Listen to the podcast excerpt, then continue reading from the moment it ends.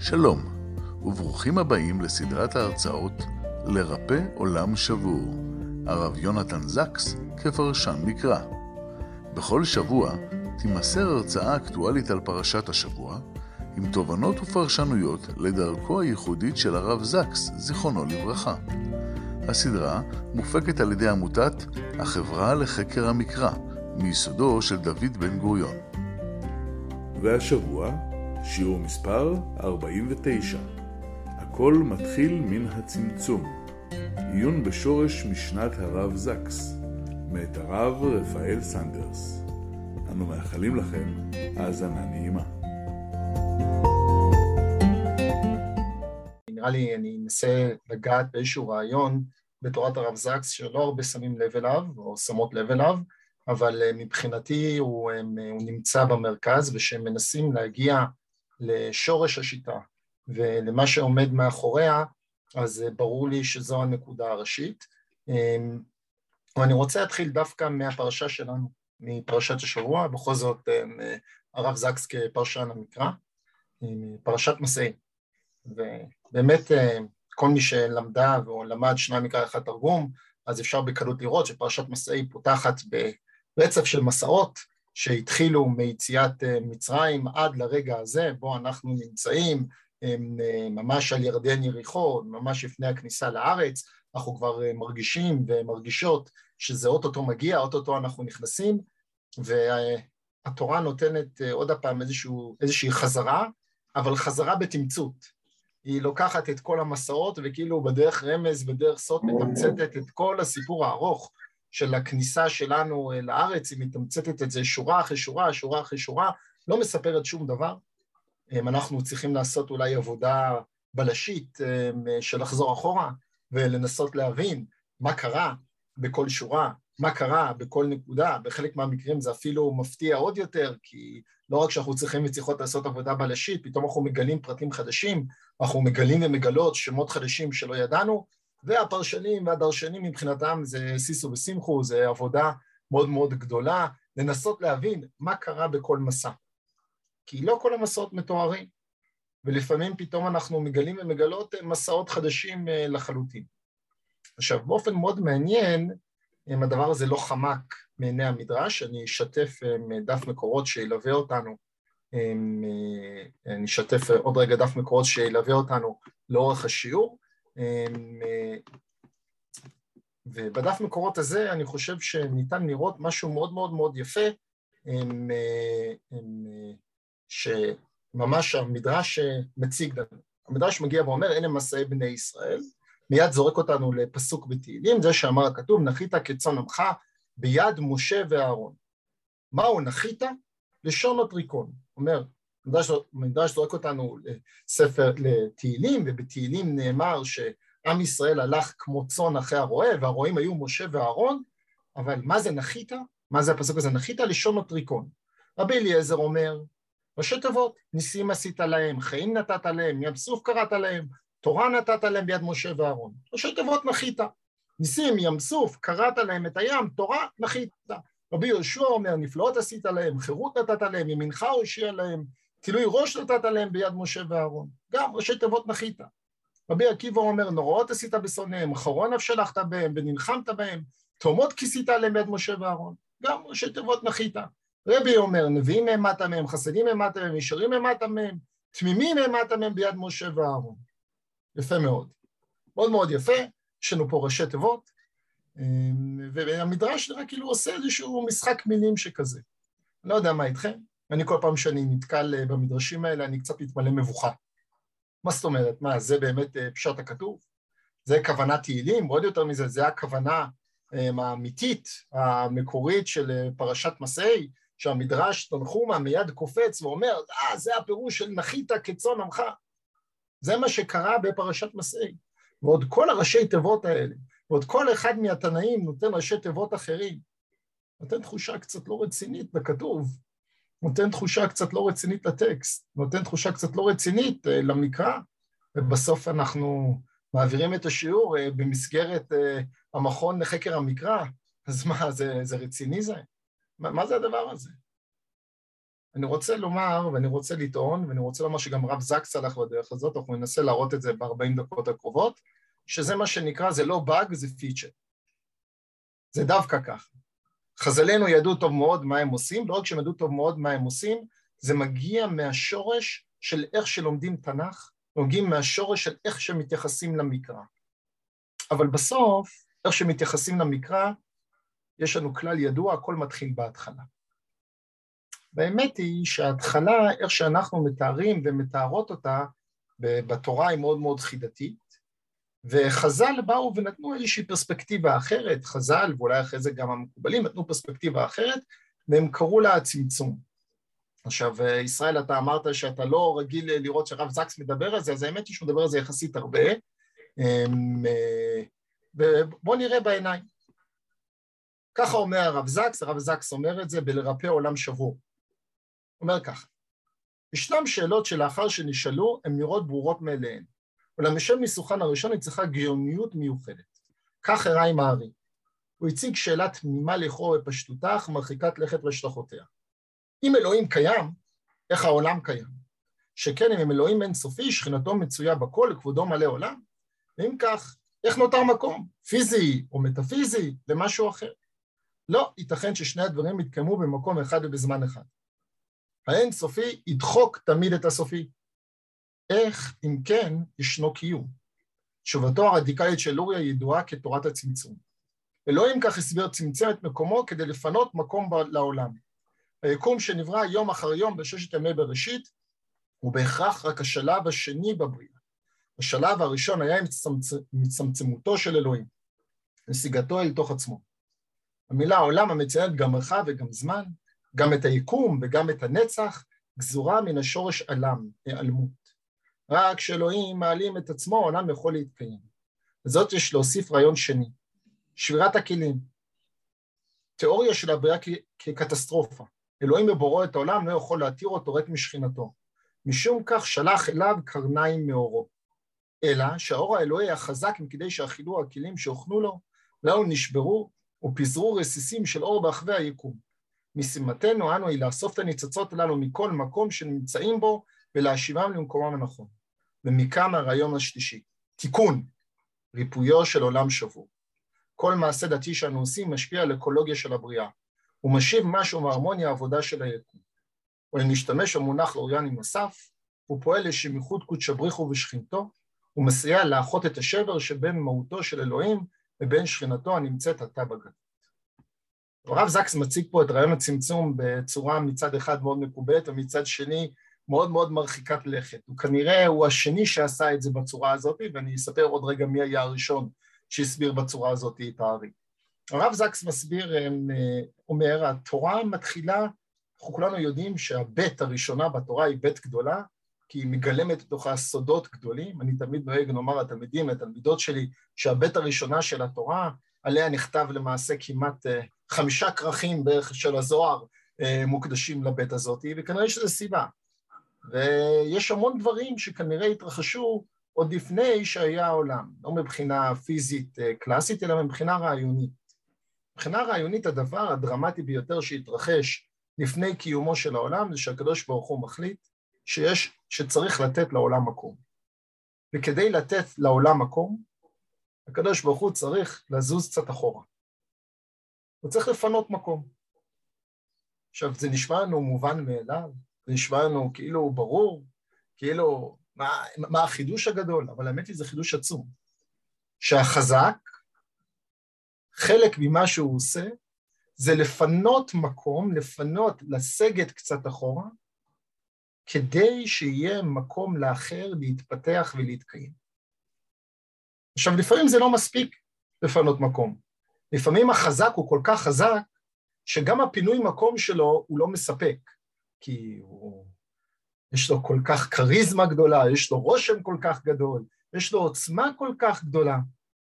ולכן לא רק שהחזק מפנה מקום, אלא שלפעמים עצם הנוכחות של החזק, עצם הנוכחות של, של הגדול, היא כל כך מאיימת עד שהיא גורמת למציאות במובן מסוים קצת להישבר. היא גורמת למציאות להיכנס קצת לטלטלה. אבל בלב של הטלטלה הזאת היא עדיין טמון הרצון של החזק לפנות, לפנות מקום מעצמו. עכשיו הדבר הזה נותן למציאות השבורה אופציה מאוד מאוד רחבה, אופציה מאוד מאוד משמעותית, אופציה לתיקון. כי למעשה גם השבר שנמצא בלב המציאות, הוא מגיע בגלל שהחזק, בגלל שהאין סופי, בגלל שהגדול, בחר לפנות מקום. עכשיו למעשה זו תמונת עולם מאוד מאוד, מאוד מאוד יפה, כי זו תמונת עולם שיש לה הנחת יסוד מאוד מאוד מאוד ברורה. הנחת היסוד הזאת מגיעה ואומרת שהעולם הזה לא פה בטעות, העולם הזה לא פה סתם.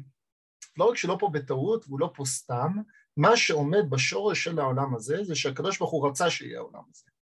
הוא לא רק רצה שיהיה העולם הזה, אלא בסוף הקדוש ברוך הוא מגיע ואומר, אם הוא רוצה את זה, כנראה זה טוב. זה אומר שהעולם הזה בסופו הוא טוב. שמה שנמצא בלב של העולם, שמה שנמצא בלב של המציאות, זה טוב. זה לא נראה לעין, זה מאוד נסתר, זה מתחבא מאוד מאוד מאוד מאוד, אבל בסוף מה שנמצא בליבת המציאות זה הטוב, לא הרע, לא החטא הקדמון, אלא בחירה מודעת אלוהית, ללכת, לפנות מקום, לצמצם ולפנות מקום לעולם, והצמצום הזה נותן לעולם את מקומו, והצמצום הזה נותן לנו את ההבנה שביסודו של דבר העולם הזה הוא טוב. וכיוון שהוא טוב, יש אופציה לתקן אותו. יש אופציה לרפא את השבר שנמצא במציאות. יש אופציה לרפא עולם שבור. זו תפיסה מרתקת, כי אנחנו לא רגילים להסתכל ככה על המציאות. מי שהסביר לפני הרב זקס את הארי בצורה הזאת, ממש כמעט באותם המילים, הרבה הסבירו ככה, אבל משתמש במילים האלה של תיקון, משתמש במילים האלה שביסודו של העולם הוא טוב, היה זוכה פרס ישראל, um, דוקטור מרדכי רוטנברג, um, והוא ממש uh, לוקח את תורת הצמצום ובנה ממנה תורה שלמה ועבודה סוציאלית ופסיכולוגיה יהודית. האם הרב זקס ראה את, רוטנ... ראה את הדברים של רוטנברג? כנראה שכן. האם זה נכתב בהשראתו? אני מניח ש-Great Minds think alike. אני לא בטוח שזה נכתב דווקא בהשראה של רוטנברג, אבל גם רוטנברג התבטא בצורה מאוד מאוד מאוד דומה. הרעיון היסודי המכונן שיש לתורה ויש לעם ישראל להוציא, להציע, זה שיסודו של דבר העולם הוא טוב, וכיוון שביסודו של דבר, כיוון שהוא טוב, גם מתי שהוא שבור, אפשר לגלות את הטוב שיש בו, ואפשר לתקן את העולם. העולם לא יהיה שבור לנצח. ומי יכול לתקן את העולם? אנחנו. זה החלק הבא. בשיטת הרב זקס שאני רוצה לעמוד עליו. אני חוזר לדף מקורות. הקבלה הלוריאנית האמינה בגאולה בפסיעות קטנות. אלוהים אינו מבקש מאיתנו להציל לבדנו את העולם כולו. היפוכו של דבר, הניסיון לדחוק את הקץ נגמר בדרך כלל באלימות ובאסון. אלוהים מבקש מאיתנו לעשות מה שאנו יכולים, כאשר אנו יכולים. אנו מתקנים את העולם צעד אחר צעד. מעשה אחד בכל פעם, נפש אחת בכל פעם. נפש אחת, אמרו חז"ל, כמוה כעולם מלא. אם שינית את חייו של אדם אחד, התחלת בכך לשנות את העולם. כל מעשה נדיב, כל מילה מיטיבה, כל מחווה מחבקת, מקרבים את הגאולה. כל אחד מהם הוא עוד שאנו כותבים בספר החיים. כיוון שאחריות התיקון היא עלינו, היא צריכה להיות ריאלית. היא צריכה להיות הגיונית, היא צריכה להיות מעשית. אחד, מה, אחד מהריאות החולות, אני חושב, הם, שקיימים אה, בעולם המערבי, אולי קיימים באנושות בכלל, זה הרצון לעשות דברים בצורה מלאה, שלמה וטוטאלית. אנחנו תמיד רוצים ורוצות לעשות מאה, לעשות הכי טוב שאפשר. עד כדי כך שאם אנחנו לא מצליחים ומצליחות לעשות מאה אחוז, יש לנו תחושה כאילו אנחנו לא בסדר, והרבה מאוד פעמים, לא רק שאנחנו לא בסדר, אלא הרבה מאוד פעמים האמירה היא, אולי זה לא שווה שום דבר, אולי זה לא שווה כלום, אולי אין איזה ערך. אם אני לא הצלחתי לשנות ולתקן את העולם כולו, אז אני לא אנסה. אני אקח צעד אחד אחורה ואני אומר, יש איזושהי מחשבה, יש איזושהי ציפייה, שאם העולם הוא שבור, ואם האדם צריך לתקן אותו, אז איך האדם צריך לתקן אותו? לתקן מאה אחוז, לתקן מיד, לתקן בבת אחת. אבל זה לא עובד ככה. בסוף בני אדם הם יצורים מוגבלים, בסוף בני אדם יכולים לעשות מה שהם מסוגלים לעשות, אבל כיוון שמשימת התיקון מונחת לפתחנו, אז זה בדיוק עובדת ההלכה, זה בדיוק עובדת היהדות, זה בדיוק הפרספקטיבה של התורה. אפשר לתקן דברים קטנים, ראוי לתקן דברים קטנים, וכל תיקון שנעשה לא צריך לזלזל בו, כי כל תיקון שנעשה הוא מוסיף טוב, הוא מגלה טוב, הוא מקדם את העולם. לא צריך לבוז ליום קטנות, לא צריך לבוז למעשה קטן, למעשה פעוט, למעשה פשוט. אולי אפשר לגעת פה באחד מהשורשים העמוקים של המחלוקת של יהדות עם, עם הנוצרים הקדומים. הרבה מאוד פעמים הנוצרים הקדומים הסתכלו על היהדות הרבנית, או על היהדות בכלל, ובאו ואמרו, באיזשהו זלזול שכזה, באיזושהי תחושה שכזאת שיפה מאוד מה שאתם היהודים מנסים לעשות, אבל זה לא מספיק. יפה מאוד מה שאתם היהודים מנסים לעשות, אבל זה לא מספיק רציני. זה לא מספיק טוטאלי. אני חושב על הפגניות, הפגניות שאנחנו נדבר עליה עוד מעט, איך, איזה עוצמה יש בה. הרעיון שהאדם מגיע ומקריב קורבן אדם בשביל האל שלו. איזה קורבן יותר גדול יכול להיות מקורבן אדם? זה באמת אה, טוטליות מאוד מאוד מאוד מאוד משמעותית. זה באמת טוטליות שהיא עצומה, שהיא אדירה. היא באה ואומרת, המעשים הפעוטים, המעשים הקטנים הם לא מספיקים. אם אני עושה משהו, אם אני עושה משהו, זה עד הסוף. אם אני מאמינה שהתיקון הוא דרך הים, אז אני אעבוד את אל הים, אבל אני אעבוד רק את אל הים. אם אני מאמינה שהתיקון הוא דרך הם, הם פריקת, הם, פריקת ההיגיון, אז אני אעבוד את, את, את, את אל היין וה, והשמחה. ואם אני מאמינה או מאמין שה, שהתיקון מגיע דרך המלחמה, אז אני אעבוד את אל המלחמה, אבל רק דבר אחד ובצורה טוטאלית ועד הסוף. אצל יהודים זה הרבה יותר מורכב, עושים מלא מלא מעשים קטנים. אני לא מחקה את מרב מיכאלי, אני מדבר אל כולם.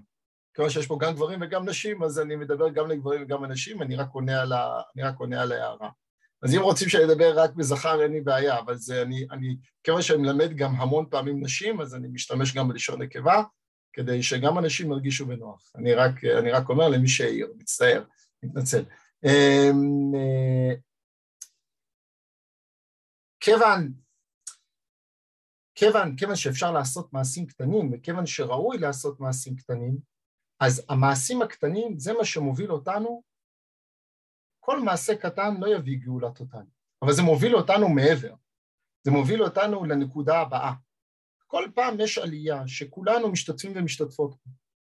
עכשיו, כל עלייה כזאת לא תשנה את כל המציאות, אבל היא תוסיף עוד קצת טוב, היא תוסיף עוד קצת טוב, תוסיף עוד קצת טוב. הדבר הזה בהחלט תלוי בתפיסה שבכל אחד, שבכל דבר ודבר בתוך המציאות גנוז טוב. ובכל מעשה קטן בתוך המציאות אפשר לקדם את העולם למקום טוב יותר, למקום גבוה יותר, למקום רחב יותר.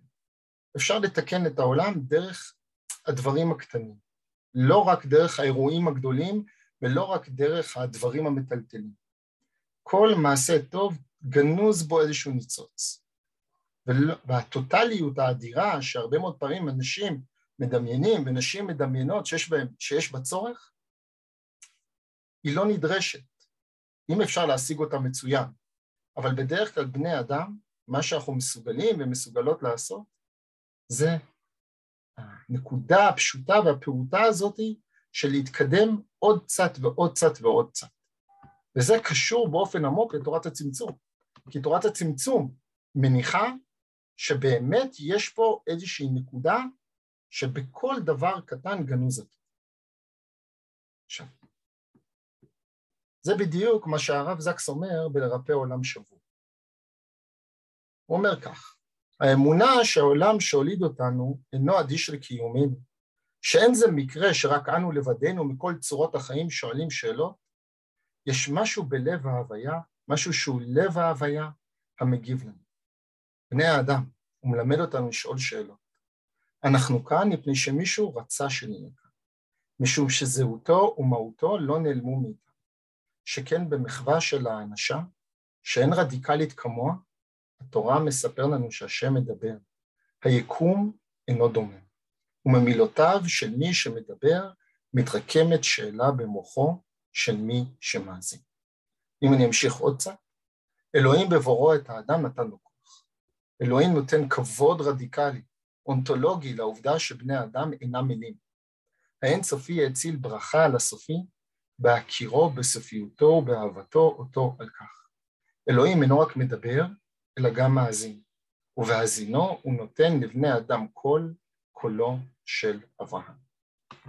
רב זקס אומר לנו פה, כל איש ואישה, כל אדם, כל יצור אנושי, צריך להרגיש בנוח עם זה שהוא בן אדם.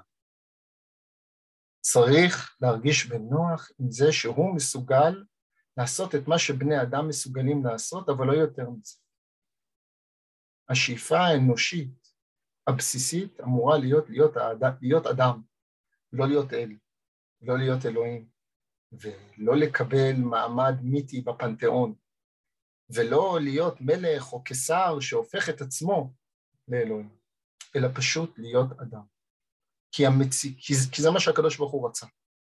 הקדוש ברוך הוא רצה שנהיה בני אדם ונפעל כמו בני אדם. לכן הוא פינה לנו מקום. לכן הוא פינה, הוא צמצם את עצמו והשאיר לנו את המקום לפעול, והשאיר לנו את המקום לעשות, והשאיר לנו את המקום לתקן. עכשיו הדבר הזה נעשה איך אנחנו מתקנים, כמו בני אדם ולא כמו אלוהים. אם הקדוש ברוך הוא היה רוצה לתקן, הוא היה מתקן, אבל הוא השאיר את התיקון לנו. ומאחר והוא השאיר את התיקון לנו, אז אנחנו אלה שמתקנים. אנחנו נתקן כמו שאנחנו מסוגלים ומסוגלות, לא כמו מה שאלוקים יכול לתקן. וזו נקודה שהיא מאוד מאוד משמעותית, כי בסוף אנחנו בני אדם באמת מתעסקים רוב הזמן בדברים קטנים. באמת מתעסקים רוב הזמן בדברים מאוד מאוד מצומצמים. אנחנו קמים בבוקר, אנחנו הולכים לישון, אוכלים אוכל, יש לנו מערכות יחסים מאוד מאוד פעוטות בדרך כלל בין אנשים, יש לנו מערכת יחסים בין הורים לבין ילדים, שזה דבר פעוט, אבל ב grand scale הגדול של היקום כולו, של המציאות כולה, של כל החלל האינסופי, זה מערכת יחסים מאוד מאוד קטנה, זה מערכת יחסים מאוד מאוד מצומצמת, אפילו כמעט גרגר אבק. ובכל זאת, זה מה שהקדוש ברוך הוא רוצה. הוא רוצה את המערכת יחסים הקטנה הזאת, הוא מצפה מאיתנו להתנהל כמו שבני אדם מתנהלים. בגלל זה הוא פינה את מקומו. הוא פינה את מקומו לנו, הוא פינה את מקומו בשבילנו.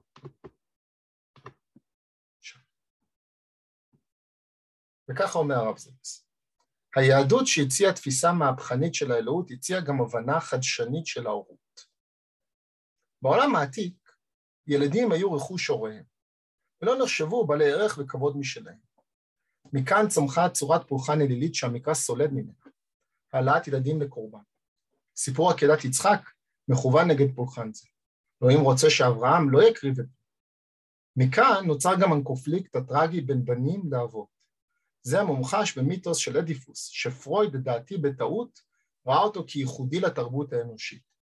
התורה מספרת לנו את סיפורה הארוך והמתוח לפעמים של ילדותה של האנושות בחסותו של ההורה אלוהים. אולם אלוהים אינו רוצה שהאנושות תישאר ילדה. הוא רוצה שבני אדם בוגרים הנוהגים, הוא רוצה בני אדם בוגרים הנוהגים באחריות מתוך חברה. למעשה פה אנחנו מתחילים ומתחילות להגיע לטורף הנקודה. האמת היא שיש שתי תפיסות יסודיות איך להסתכל על המציאות, איך להסתכל על העולם. תפיסה יסודית אחת מגיעה ואומרת החזק מפנה, מצמצם את מקומו כדי שיהיה קיום שהוא חוץ ממנו. ולא רק זה, הוא שמח בקיום של האחר. הוא רוצה את הקיום של האחר, תוך כדי זה שהוא מודע שהקיום של האחר אינו זהה לו. יש תפיסה אחרת, שמספרת סיפור אחר לחלוטין על המציאות, על העולם. התפיסה הזאת מגיעה ואומרת, כל מי שמכיר או מכירה קצת מיתוסים, יודעת ש... ויודע שמה שמכונן את המיתוסים זה, זה שהאלים מתעצבנים בדרך קבע מבני האדם. אנחנו מכירים ומכירות את התחרות שיש בין אה, הורים לבין ילדיהם וזה לא סתם. וזה לא בסדר גמור, אני אנסה, אה, למרות שהרב זקס מתייחס ככה, אז אני רק מצטט אותו. אמ, אה, אנחנו מכירים את, ה, אנחנו מכירים את התפיסה שיש תחרות יסודית בין הורים לבין ילדיהם, אנחנו מכירים את, ה, את התפיסה היסודית שכל מה שהאדם רוצה, ובכלל כל מה שהמציאות שולפת, אתה יודע, כל, כל מה שהמציאות שואפת לה היא באמת אה, להגיע ולהתרומם ולהגיע ולהיות הכי הכי למעלה, והתפוצה, התפיסה האבולוציונית הזאת של התחרות האינסופית הזאת, שהמטרה היא להיות בראש הפירמידה, שהעולם הוא למעשה איזשהו משהו מצומצם שכזה שמגיע ועולה והמטרה היא להיות בשפיץ של השפיץ למעלה, כמו הפרעונים שבנו פירמידות גדולות, מבנים אדירים, כדי לשים את עצמם בשפיץ מעל כולם, והתפיסה היא אדם לאדם זאב, והתפיסה היא שכל מי שנמצא מתחתיי, מה שהוא באמת רוצה לעשות זה להחליף אותי. זה באמת השאיפה העמוקה שלו, להיות איתי בתחרות מתמדת ולנצח אותי. כי למעשה כל העולם כולו הוא תחרות אחת גדולה. עכשיו, זה באמת תפיסה מאוד ידועה. אולי זו התפיסה שהביאה לנו בהמשך את, את המיתוס של אדיפוס. זו כנראה התפיסה שבאה והביאה לנו בהמשך את הרעיון שילדים מתחרים עם ההורים שלהם, ושהורים צריכים לחוש מאוימים מהילדים, והילדים צריכים לחוש מאוימים מההורים. זו התפיסה שהביאה את העולם האלילי, רעיון שראוי שהורים יקריבו את הילדים שלהם, שזה אולי הדבר הגדול ביותר שיכול להיות. אבל זה גם עובד על מקום פנימי מאוד מאוד מאוד מובן, זה עובד על מקום פנימי מאוד מובהק. ההורה מקריב את הילד שלו, כי הילד הוא למעשה הרכוש הכי גדול שיש לו, והוא מפחד שהילד יהפוך להיות מרכוש למשהו שהוא מעבר. כי יש תחרות בין הדור החדש לדור הישן. ואף צד לא מסוגל לצמצם, ואף צד לא מסוגל לפנות מקום, ואף צד לא רוצה לפנות מקום. האלים במיתוס לא רוצים לפנות מקום לבני האדם, ההפך, בדיוק הפוך, הם משתלטים על הרכוש האנושי, משתלטים על, אה, על בני האדם גם מבחינה מינית, הם אה, מזלזלים בבני האדם, הם לא רוצים בטובת האדם, האמת היא שבני אדם כל כך מעניינים אותם עד שמאיימים עליהם. עכשיו כל המיתוסים הליליים גם מתחילים באיזושהי חוויה של אב שרוצה לרצוח את ילדיו, אם אנחנו מכירים את, ה, את המיתוס היווני על הטיטנים ואז הקורנוס ועל זוס, כל אחד מהם יש איזשהו קונפליקט בין הורים לבין ילדים, קונפליקט שלעולם לא נגמר. והקונפליקט הזה בין הורים לבין ילדים הוא איזשהו מתח פנימי שכל הזמן מניע את העלילה. מיתוס אדיפוס, שהם, שיש ילד שרוצה להרוג את אביו וכן הלאה. ויש פה אולי אפילו נבואה שכזאת שניתנת שם במיתוס, שזה מחויב להיות ככה, שזה הטבע הפנימי של המציאות. ובאה היהדות ומציעה רעיון אחר. באה היהדות ומגיעה ואומר, ילדים יכולים להסתדר עם ההורים שלהם. הורים יכולים להסתדר עם הילדים שלהם. לשם כך נדרש צמצום, כמו שהקדוש ברוך הוא צמצם את עצמו, ופינה לנו מקום, אנחנו לומדים ממנו. אנחנו גם נצמצם, נצטמצם קצת, ונפנה מקום למי? נפנה מקום לילדים שלנו, נפנה מקום לאחר, לא נחוש מאוימים ממי שלא אנחנו. האינסטינקט שלנו לא יהיה להסתכל על האחר ולחשוב כמה רע הוא יכול לעשות לי, אלא איך הוא מנסה להדיח אותי ממקומי, איך הוא מנסה להשתלט על מה שיש, והאינסטינקט שלנו יהיה להצטמצם, לפנות מקום. וכשמפנים מקום, שאחד מפנה מקום לשני, וכן ההפך, הדבר הזה יוצר מרחב לשיח, הדבר הזה יוצר מרחב לשיתוף פעולה, הדבר הזה נותן את האופציה להאמין אחד בשני. הדבר הזה גם נותן את האופציה להאמין שגם אם היו טעויות, הטעויות האלה הן לא בכוונה. וגם אם קרו דברים שבכוונה, בסוף כולם רוצים בטובה האחד של השני. הדבר הזה נותן בהמשך את האופציה לתקן. כי אם אני מאמין, או שאני מאמינה, שהדבר הזה יכול, שיש לנו פה בעומק איזשהו מקום שאפשר לתקן אותו, והוא לא הכל איזשהו מאבק פנימי בלתי פוסק, דברים יכולים באמת, יכולה להיות איזושהי אופטימיות ביחס למציאות. אפשר באמת להאמין שאפשר לרפא עולם שבור. אפשר באמת להאמין שאפשר לתקן את המציאות. אני אפילו אלך עוד צעד קדימה, אפשר לכתוב את המציאות מחדש. אפשר לקחת דברים שנראים כאילו הם מובנים וחלוטים והם לא בסדר, אולי להסתכל עליהם קצת אחרת, אולי לתת להם איזושהי פרספקטיבה מחודשת, כי אנחנו באמת מאמינים ומאמינות שבלב המציאות מצוי הטוב. בלב המציאות מצוי, יש טוב ולכן גם אפשר להגיע לתיקון. אם נרחיב עוד יותר, נראה מה הרב זקסון. זיגמונד פרויד אולי צדק, אבל באופן שהוא עצמו לא כיוון אליו. הוא טען שהמיתוס של אדיפוס מסביר חלק גדול מההתנהגות האנושית, ובכלל זה הדת. אנו, בפרט הבנים שבינינו, מתאבים לרצוח את הורינו, בפרט את אבותינו. אנו מרגישים משמע התשוקה הזו, פרויד קרא לה שיבת המודחק. ומהאשמה זאת צמחה הדת, קולו התובעני של האב, קול שלו מהעולם הזה. כתיאוריה של הדת, התיאוריה האדיפלית עשויה להסביר את המיתולוגיה היוונית, לא את המונותאיזם האברהם. במיתוס היווני האלים היו עוינים כלפי בני אדם. במונותאיזם האברהמי אלוהים אהב את בני אדם, תובע בהם את צלמו ובורא להם מרחב שיוכלו להביא בו את החופש שלהם לידי ביטוי. בייחוד מוצלח המיתוס של סיזיפוס כהסבר לא לאמונה דתית אלא להיפוכה, לאתאיזם. החופש הזה. במצב זה הם עלולים להרגיש צורך לרצוח את האמונות והמסורות של העבר כדי לפנות מקום לעתיד הומני וחופשי יותר. זהו שורש הזעם האתאיסטי, וזהו מקור תשוקתו העזה להדיח את האב והאל ממקום. אפשר להצביע דווקא על האתאיזם, לא על הדת כעל השריעה מנחמת. אנו חופשיים מפני שאין מי שיגיד לנו שאנו, מה, מה אנחנו חייבים לעשות ומה אסור לנו לעשות. הרעיון שיש התנגשות בין הדת למדע שאוב במידה רבה במיתולוגיה היוונית ובייחוד מהמיתוס של פורטומאוס. פרומתאוס היה אל יוצא דופן, הוא אהב את בני האדם. משום כך גנב מזאוס את סוד האש וגילה אותו לבני התמותה. על כך העניש אותו זאוס עונש נורא. פרומתאוס נכבל לסלע ובכל יום נשר בא נשר וניקר את הכבד שלו. הכבד התחדש מדי לילה כדי שיוכל להיאכל שוב.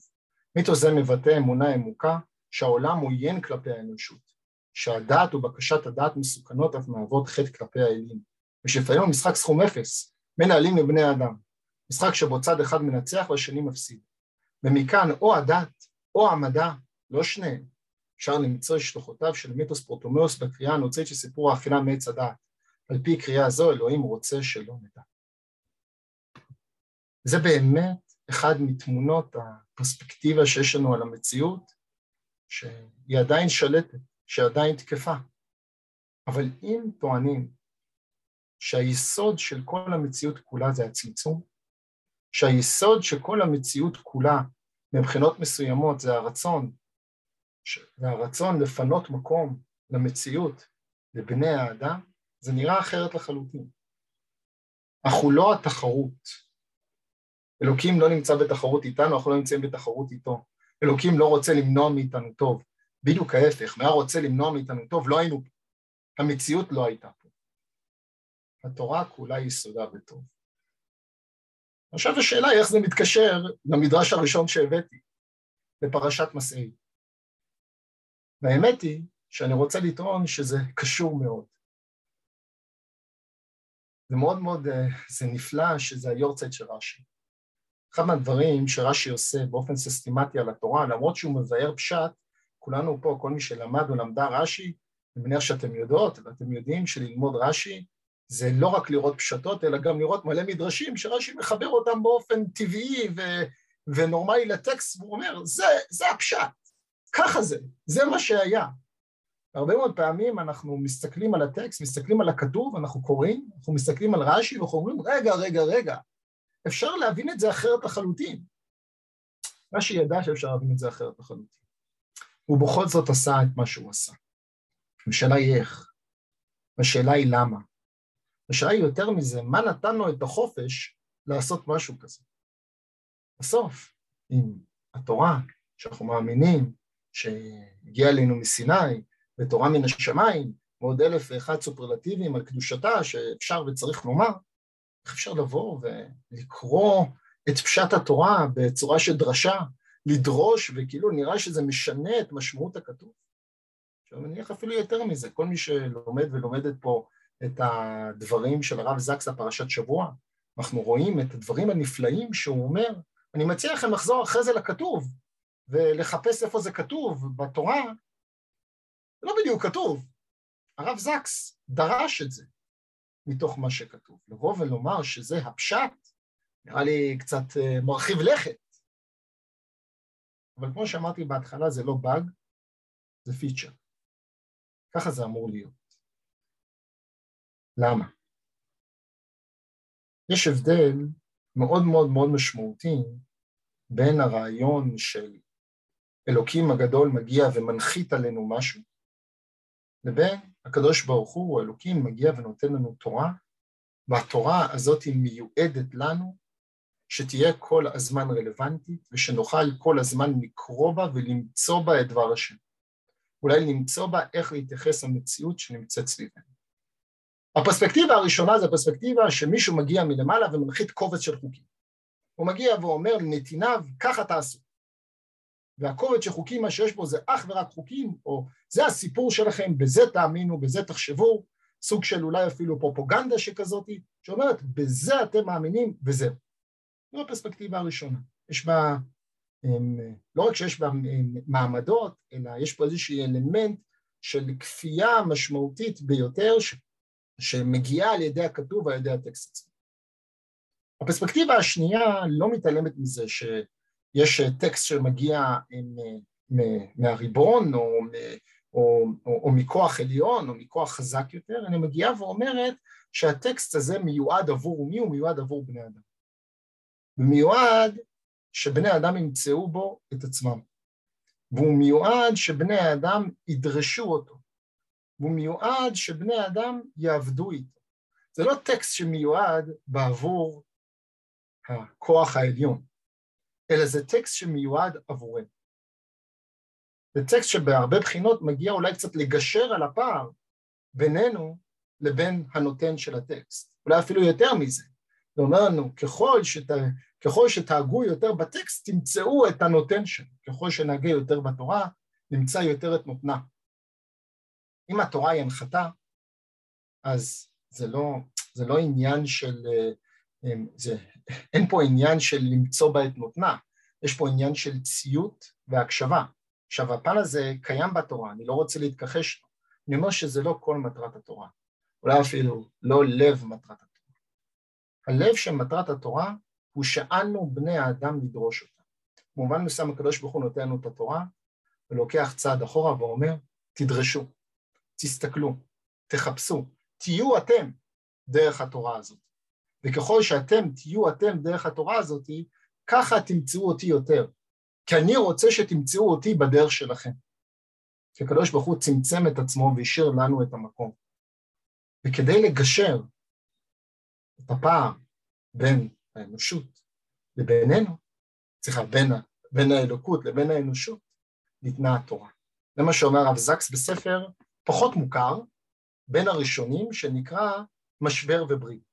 אני מאוד מאוד ממליץ אה, ללמוד אותו, זה שיחות של הרב זקס על פוסט מודרניזם, וזה יצא בהוצאת מגנס, אה, זה מועבד מסדרה של הרצאות שהוא נתן, אה, אני חושב באוניברסיטת מנצ'סטר אם אני לא טועה, מאוד מאוד מאוד מאוד מאוד מומלץ, נקרא משבר וברית.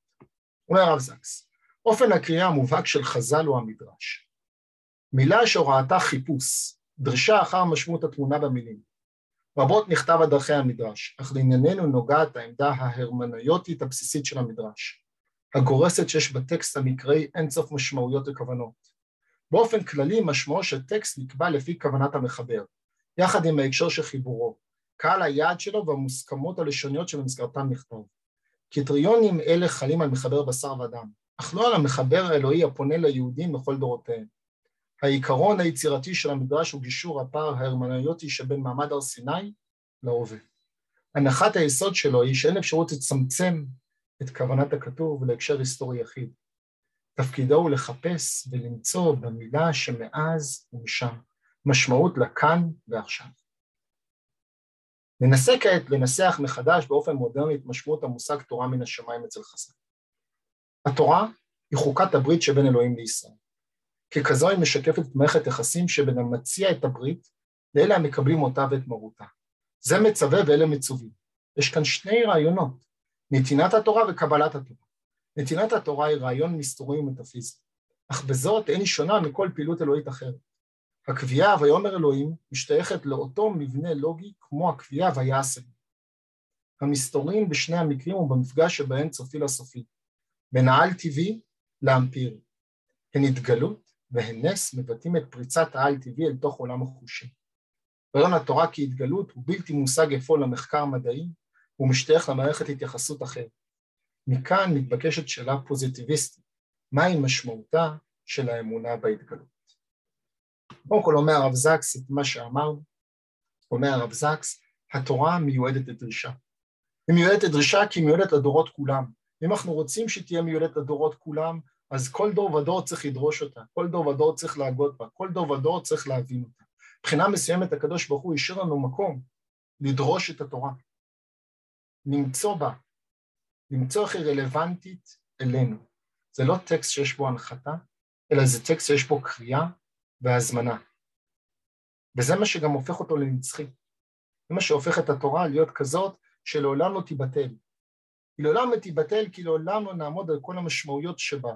כי מי שמסוגל למצוא את המשמעות שבה זה רק אנחנו.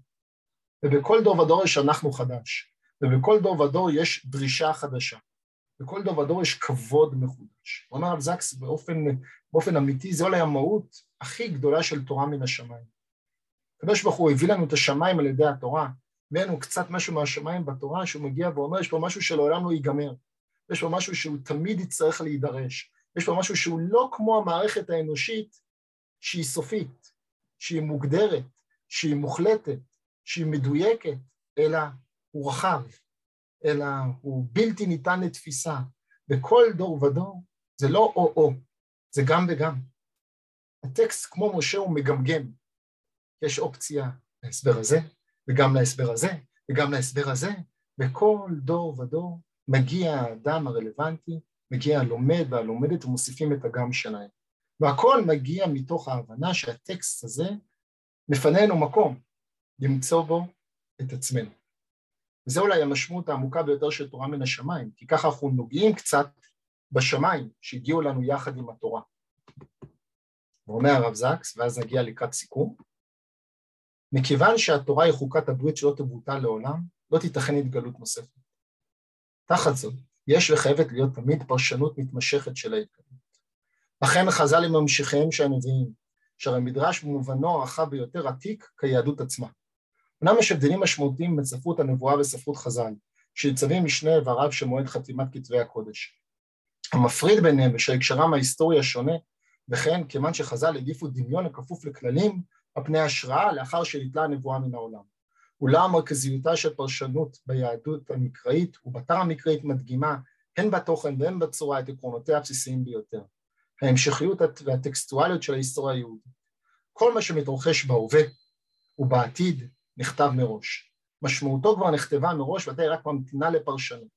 אין זה אומר שהאירועים נכתבו מראש, ושאדם בחירה חופשית ועל כן עתידו אינו צפוי. דווקא משום כך המדרש נחוץ תמיד. לא ניתן לצפות את העתיד. לכן גם את המשמעות הטקסט אי אפשר לדעת מראש.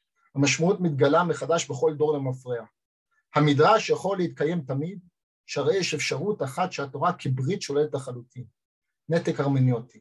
אירוע כלשהו שינפץ את ההשלכות של הטקסט המקראי. לראות פער שלא ניתן לגשר עליו בין העבר להווה, כמוה ביהדות כהכרזה שהברית עשרה. אז התורה היא תמיד רלוונטית. כי הקדוש ברוך הוא לא נתן לנו טקסט שהוא מוחלט וקפוא, הוא נתן לנו טקסט שהוא תמיד מיועד לדרישה. כי הקדוש ברוך הוא פינה לנו מקום ברגע הבריאה, והוא רצה שאנו נדרוש, הוא רצה שאנחנו נחפש את הטוב. הוא האמין שבכל דור אפשר למצוא את המשמעות איך לרפא עולם שבור דרך התורה. בגלל זה קיבלנו. עכשיו אני חוזר להתחלה. כי ההתחלה של השיעור הייתה מדרש מאוד מוזר על פרשת מסעים. והמדרש הזה הביא כמה וכמה פרספקטיבות של תנאים שונים על מה באמת קרה, מה המשמעות של כל המסעות האלה. וכל אחד מהם נתן משמעות אחרת על ידי ראשי תיבות של המילה נחיתה, שבכלל מופיע בספר תהילים, שזה תהילים הלא נכתבו כמה וכמה מאות שנים אחרי יציאת מצרים, הוא אומר זה המשמעות של מה שקרה בכל רשימת המסעות הסתומה שמופיעה בתחילת פרשת מסעים. מוזר. זה מוזר אם אנחנו מחפשים רק את הפשט. ואם אנחנו מחפשים להבין איך מה שנמצא בתורה רלוונטי לנו מתוך מילות התורה, אז אנחנו מבינים, אנחנו מבינות שהתורה ניתנה לדרשה. שאפילו מילה כמו נחיתה, שנראית מילה פשוטה, אפשר למצוא בה אין ספור משמעויות. שכן, זה גם עובר דרך ראשי תיבות, זה גם עובר דרך משחקי אותיות, זה גם עובר דרך הרבה מאוד דברים אחרים. אבל זה אפילו לפני כן, זה אפילו לפני המדרש. זה ברשימת המסעות עצמה, איתה, איתה התחילה פרשת מסעי. רשימת מסעות שלא בדיוק תואמת את המסעות, שאם נעבור עליהם אחד אחד מתחילת ספר שמות שעשו בני ישראל. לא בשמות, לא בסדר, לא בדרך. התורה כאילו זועקת לנו. יקיריי, זה ניתן לדרשה. תחפשו פה משהו, תמצאו פה משהו. אנחנו משאיר, התורה משאירה לנו מקום להפוך אותה להיות רלוונטית. זה הדרך אולי לרפא עולם שבוע. אולי הדרך היחידה שאפשר להאמין שאפשר לרפא את העולם, אפשר לרפא את השבר שכולם, לא יודע, אני לפחות מרגיש שקיים ונמצא בעולם, זה רק על ידי האמונה שאני יכול לתקן. אולי אני לא יכול לעשות דברים עצומים, אולי אני לא יכול לעשות דברים גדולים, אבל אני יכול למצוא את המקום הקטן שאני מסוגל לעשות פה טוב ולעשות אותו, ויש לזה משמעות, כי זה האות שאני מוסיף, זה הגם שלי בתוך התורה, ואני פועל מתוך זה מתוקף התורה, מתוקף הרעיון שממנו אני מרגיש שמתוכו נברא העולם. יש עתיד, יש אופציה לבנות עולם אחר, יש אופציה לבנות עולם מתוקן, יש אופציה לרפא את השבר שנמצא ביסוד הבריאה. אם הכל היה קפוא, אם הכל היה מה שישנו, אם כל מה שהיינו צריכים לעשות זה לתאר את המציאות, כי המציאות הונחתה עלינו מלמעלה ולא היה לנו מקום לשנות אותה, לא היה לנו מקום לתקן אותה, לא הייתי יכול לרפא עולם שבור. אבל כיוון שהתורה התחילה בזה, התורה מתחילה בבית הגדולה, שבה חכמינו גילו לנו שהקדוש ברוך הוא צמצם את עצמו, שהקדוש ברוך הוא פינה לנו מקום, ואמר, תעשו, ואמר, תבנו, ואמר, תתקנו. הדבר הזה מופיע גם באיך שהתורה כתובה, בגמישות שלה, שמאפשרת לנו, בני האדם, לקחת את הטקסט הזה ולדרוש אותו. הלאה. זה נותן לי אופטימיות גדולה, וזה מסביר לי איך הרב זקס, שהאמין בריפוי ובטוב שנמצא בתוך המציאות, הסתכל על התורה, הסתכל על המציאות, והוא באמת האמין, וברור, כל מי שלומד או לומד את הדברים שלו, שאפשר להפוך את העולם למקום טוב יותר. אני אסיים בזה, ביקשו ממני להשאיר גם קצת זמן לשאלות, אז uh, בשמחה. קודם כל, uh, יש פה הערות, שאם אתה יכול... אני אסתכל. אה, זו משמעות, רק רגע, זו המשמעות מתנורו של אחניים, אין פסיקה עם בת כותרת נכון, אני מסכים מאוד, ניתנה לנו שאנחנו נסיק ממנה ודווקא לנו. עכשיו אני אתייחס להערה האחרונה, אני לא יודע אם זה יכול לתקן עבור כל הצעירים הנקראים דתל"שים את האמונה שלהם, אלא אולי זה גם יכול לתת משמעות לכל הצעירים הנקראים דתל"שים לאמונה שלהם. יכול להיות שהדבר הזה, הפרספקטיבה הזאת היא, היא מצד אחד היא מאוד בטוחה בעצמה והיא מאוד ברור למה הדרך שלה ומצד שני היא מאפשרת גם, היא מאפשרת עוד, עוד דרכים שנמצאים ליד, אני לא יודע אם אני יכול לתקן אמונה של מישהי, של מישהו, אלא אני כן יכול לקרוא גם לאנשים שהם שונים ממני להצטרף למסע התיקון אפילו, אפילו מהם קצת אחרים. אני כן חושב שהפרספקטיבה הזאת נותנת המון אופטימיות לאחרים. נותנת המון אופטימיות הם, הם לאלה שמרגישים שהתורה כובלת, או התורה היא סגורה, או התורה היא מצומצמת, היא אומרת להם בדיוק ההפך. בגלל שהתורה מצומצמת, בגלל שהיה פה איזשהו אלמנט של צמצום, יש לך וגם לך בדרך שלך ובדרך שלך מקום. עוד שאלות? עוד רעיונות להעלות?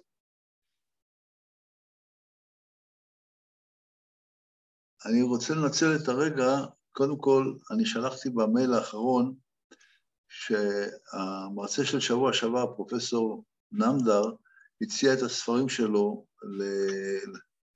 לתת ולחלק אה, דרכנו כמתנה לכל מי שמעוניין על משפט יהודי. אז אני חוזר ומדגיש, אפשר לשלוח לי וואטסאפ או מייל ולתת לי כתובת עם פרטים אישיים, ואני אשתדל למלא כל בקשה, יש מלאי של ספרים, ובשמחה רבה, הספר בהחלט מאוד מאוד מעניין. עכשיו, אה,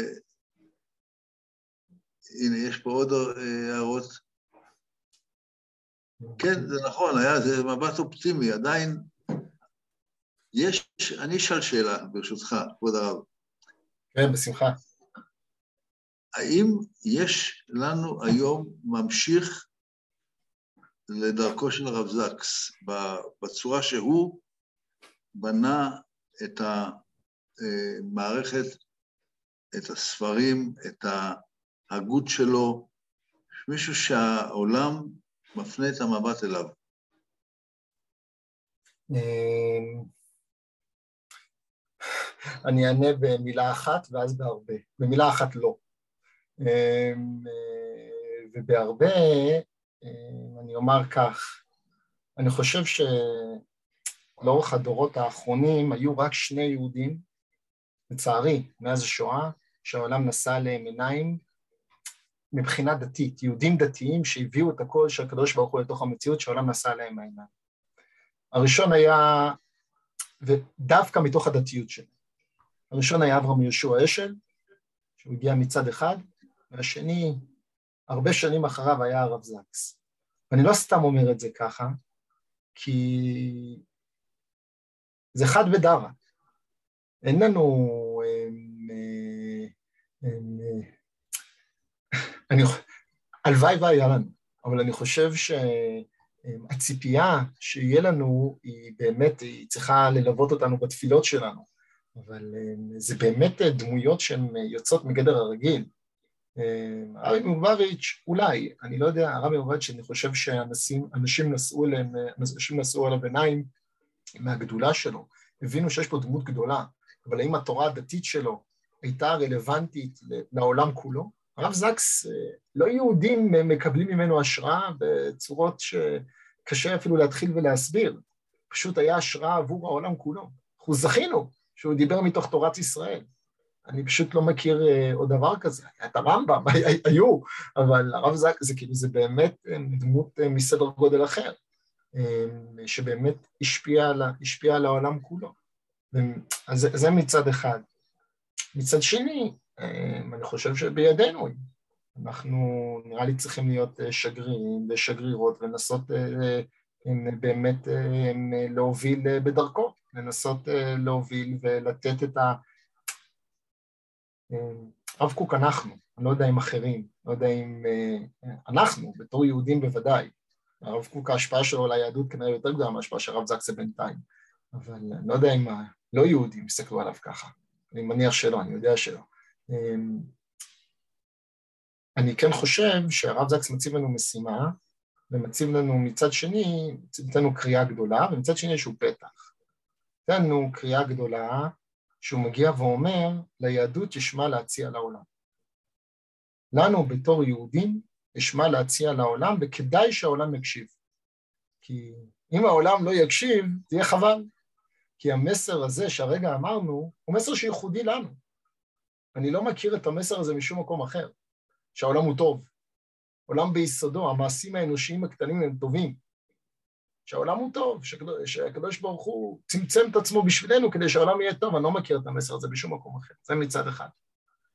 ואני גם אומר יותר מזה, אני חושב שהרב זקס אה, לא ראה רק אותנו בישראל, הוא ראה אותנו בישראל, יש איזה ספר שנקרא בלשון עתיד, שהוא מוקדש לנו הישראלים, הוא ראה את יהדות העולם כולו. אני חושב שהוא הבין בעומק שהאתגר הגדול של היהדות היום הוא לשמר את היהדות, זה שהיהדות תמשיך אה, לעבוד.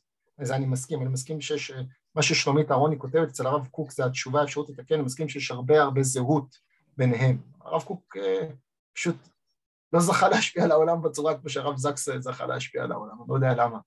אמ, אה,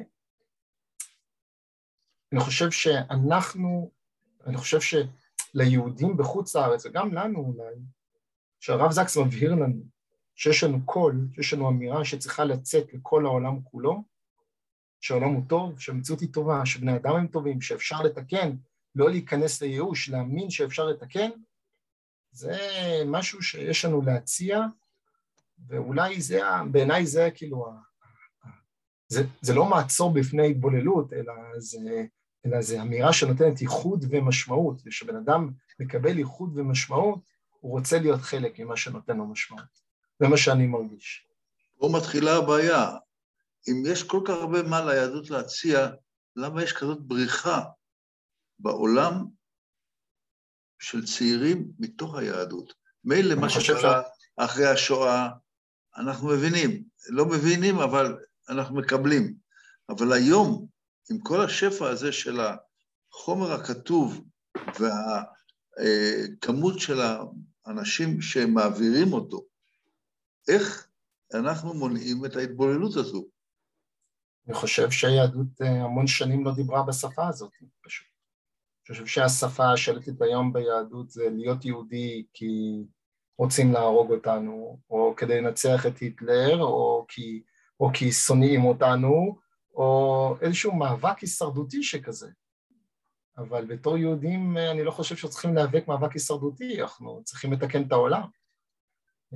כל עוד שהיהדות תמשיך לדבר בלשון של מאבק הישרדות, אז מי רוצה להיות חלק מהקבוצה המפסידה ש... שמחפשת כל הזמן לשרוד? השיח צריך להשתנות. אני חושב שהרב זקס ניסה לעשות את זה, אה, והוא גם הצליח, ונראה לי אנחנו צריכים אה, ללכת אחריו. אה, שהגיע מישהו ונתן לנו אור גדול, מאור גדול ללכת אחריו. אז נראה לי התפקיד שלנו באמת ללכת אחרי המאור הזה. ככה נראה לי. וזה מאוד מפתיע, אבל אני לא מכיר מישהו שדיבר בשפה הזאת על המפה הבינלאומית, אולי גם כלפינו פנימה, אולי גם כלפי, כלפינו, כלפי, כלפי היהודים במדינת ישראל, אני לא מכיר מישהו שמגיע ואומר, טוב להיות יהודי. במובן העמוק של המילה, פשוט טוב להיות יהודי, כי יש לי מה לתת לעולם כולו. זה טוב, זה דבר טוב, זה דבר מצוין. הרב סולובייצ'יק, לטעמי. כן, בדרכו, כן, אבל נראה לי שמה שהרב זקס הצליח לעשות הוא באמת אה, חריג בכל אה, קנה מידה, וזכינו. אתם זכיתם, 49 שיעורים אה, להגות בשיטתו, זה זכות גדולה, שבע שמיטות, זה, זה, באמת, זה באמת משהו משמעותי, והלוואי שהמפעל הזה רק ילך ויתקדם. זה תלוי בקהל, זה לא פשוט, מאוד לא פשוט. הייתה לי, הבאתי היום שיחה מאוד מעניינת עם uh, דוקטור עמיחי כהן מבר אילן, שמכיר את רוב הספרים של הרב זקס בעל פה, ואומר שמה שאנחנו עשינו זה ייחודי ולא קיים בשום מקום אחר. כל המיזם הזה של ההרצאות והשיחות והמגוון של המרצים, והוא אומר שזה מעודד אותו ואת האנשים שהוא מכיר אה, להמשיך ולבנות את הרעיונות של הרב זקס. אז אה, אני מרגיש שבכל אופן עשינו משהו, אבל אה, עדיין באיזשהו מקום אנחנו רק מגרדים את הקצה של הכמות של החומר שניתן לעלות. אני באמת מפה קורא להקים איזשהו פאנל של מרצים, מתוך המרצים שאנחנו הכרנו, שיעלו על הכתב, דרך, אפשר דרך המערכת שלנו, ולקחת נושא ולפתוח אותו ולהרחיב אותו. אני אה, אשמח אה, לתת יד לרעיון מהסוג הזה, אני חושב שיש הרבה הרבה מה להוסיף. בכל אופן, שוב פעם, תודה רבה. אה, גרמת לכולם פה הנאה, אתה רואה את זה, הצ'אט, מה שמופיע, וכנראה גם אני מקבל את זה אחר כך בדרך כלל. אני שוב פעם רוצה להזכיר, מי שרוצה ספר של פרופסור אהרון נמדר, אני אשמח להעביר.